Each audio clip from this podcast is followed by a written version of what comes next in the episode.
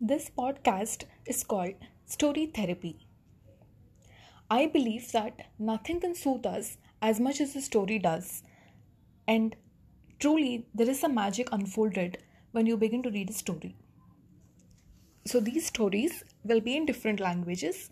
I'll begin with Telugu, my mother tongue.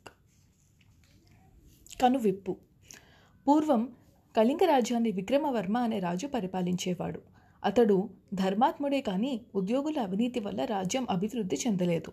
విక్రమవర్మకు జంతువులంటే ప్రాణం. అతడు ఒక కుక్కను పెంచసాగాడు. దానిని అపురూపంగా చూసుకునేవాడు. ఆ కుక్కను స్వేచ్ఛగా వదిలిపెట్టేవాడు. ఆ రాజ్యంలోనే ధర్మయ్య అనే ఒక రైతు ఉండేవాడు. అతడికి ఒక ఎకరం పంట చేను ఉండేది. దానిని మేలు రకపు విత్తనాలు తెచ్చి శ్రద్ధగా పంటను పండించుకునేవాడు. ఒకరోజు విక్రమవర్మ కుక్క ధర్మయ్య పొలం వైపుకి వెళ్ళింది. ధర్మయ్య దానిని ఒక రాయితో గట్టిగా కొట్టాడు. అది చూసిన రాజభటులు ధర్మయ్యను రాజుగారి వద్దకు తీసుకుని వెళ్ళారు. అప్పుడు విక్రమవర్మ ధర్మయ్యతో ఏమో నా కుక్కని ఎందుకు కొట్టావు? అది రాజుగారి కుక్కని నీకు తెలియదా? అని ప్రశ్నించాడు. మహారాజా అది మీ కుక్కని నాకు తెలియదు. అక్కడ నా అన్నం మూట పెట్టాను. అది ముట్టుకుంటుందని భయం వేసి కొట్టాను అన్నాడు ధర్మయ్య. సరే అలాగైతే అతనిని విడిచిపెట్టండి. ఆ కుక్క రాజుగారిదని దానిని కొట్టినవాడు శిక్షార్హకుడని ఒక పలకపై వ్రాసి అది దాని మెడలో వేయండి అని అన్నాడు రాజు. రాజభటులు అట్లే చేశారు. ఒకసారి మళ్ళీ ధర్మయ్య కొడుకు అదే కుక్కను కొట్టాడు. భటులు మళ్ళీ ధర్మయ్య కొడుకును పట్టుకుని వెళ్ళారు. రాజు ధర్మయ్యను ప్రశ్నించినట్టే ఏమో నా నా కుక్కను ఎందుకు కొట్టావు? అని ప్రశ్నించాడు. మహారాజా అది మీ కుక్కను నాకు తెలియదు అన్నాడు ధర్మయ్య కొడుకు. దానిపైన రాసి ఉంది కదా చదవలేదా? అన్నాడు రాజు.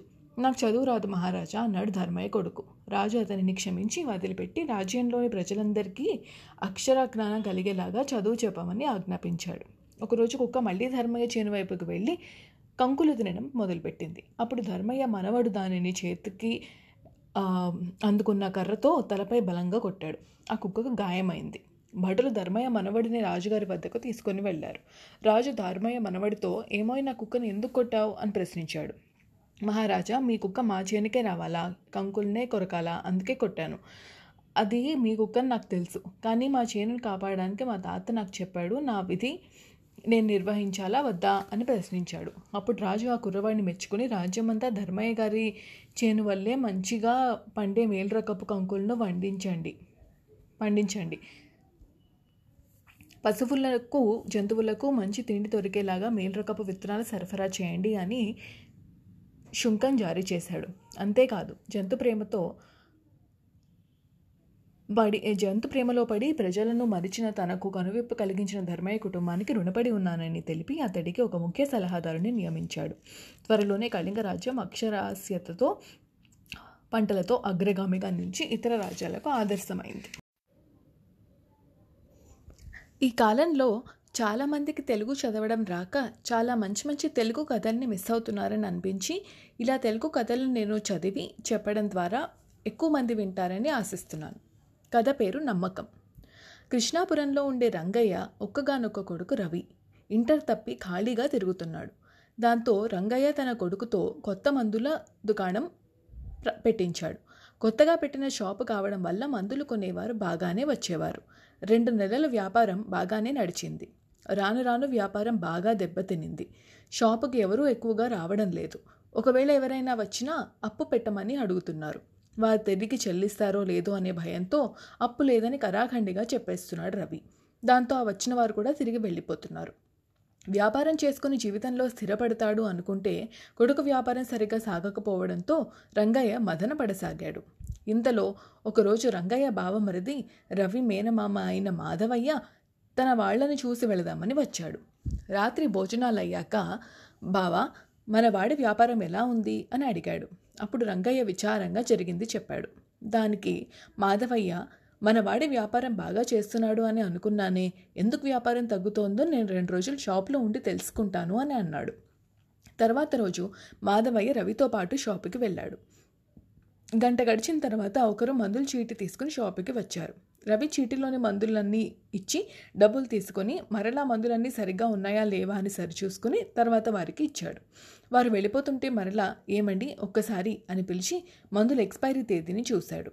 అన్నీ సక్రమంగా ఉండటంతో తిరిగి వారిని పంపించేశాడు. వచ్చిన వారు రవిని అదో రకంగా చూడడం మాధవయ్య గ్రహించాడు. తర్వాత స్కూల్ మాస్టర్ గారు వచ్చి నాయనా రవి ఈ చీటీలోని మందులు ఇవ్వు నీకు డబ్బులు నా జీతం రాగానే ఇచ్చేస్తాను అని అడిగాడు. దానికి రవి క్షమించండి మాస్టారు అప్పు ఎవరికి ఇవ్వడం లేదు ఏమీ అనుకోవద్దు అని సున్నితంగా తిరస్కరించాడు. దాంతో మాస్టర్ నొచ్చుకుని అక్కడి నుంచి వెళ్ళిపోయాడు. సాయంత్రం వరకు రవితో ఉన్న మాధవయ్య ఇటువంటి సంఘటనలే ఎదురయ్యాయి. దాంతో వ్యాపారం ఎందుకు తగ్గుతుందో మాధవయ్యకు అర్థమైంది. తాను మరో రోజు ఉండనవసరం లేదని నిశ్చయించుకున్నాడు. ఆ రాత్రి మాధవయ్య రవిని పిలిచి చూడు రవి ఏ వ్యాపారమైనా సక్రమంగా సాగాలంటే నమ్మకం ముఖ్యం. నీ మీద కస్టమర్లకి కస్టమర్లకి నీ మీద నమ్మకం ఉండాలి. నమ్మకం లేనిదే ఎందులోనూ రాణించలేము. అది వ్యాపారమైనా మరొకటైనా. నీవు కస్టమర్లకు మందులు ఇచ్చేటప్పుడే అన్నీ ఒకేసారి సక్రమంగా చూసుకో. మరల మరలా వారి ముందు చూడకూడదు. ఎందుకంటే డాక్టర్ల తర్వాత కస్టమర్లు నమ్మేది మందుల షాప్ వారినే. నీవే అనుమానంగా ఇస్తే వారికి ఇంకా అనుమానం పెరిగి ఆ మందులు వేసుకోవడం మానేస్తారు. తర్వాత నీ షాప్కి రావడం తగ్గిస్తారు. కావున నీవు వారికి మందులు ఇచ్చేటప్పుడు నమ్మకంగా ఇవ్వు. ఇంకో విషయం ఏ వ్యాపారంలో అయినా అప్పులు ఇవ్వాలి. అలాగని అందరికీ అప్పులు ఇవ్వమని కాదు. నీకు తెలిసిన వారికి మన ఊర్లో మంచి పేరున్న వారికి అప్పులు ఇవ్వు.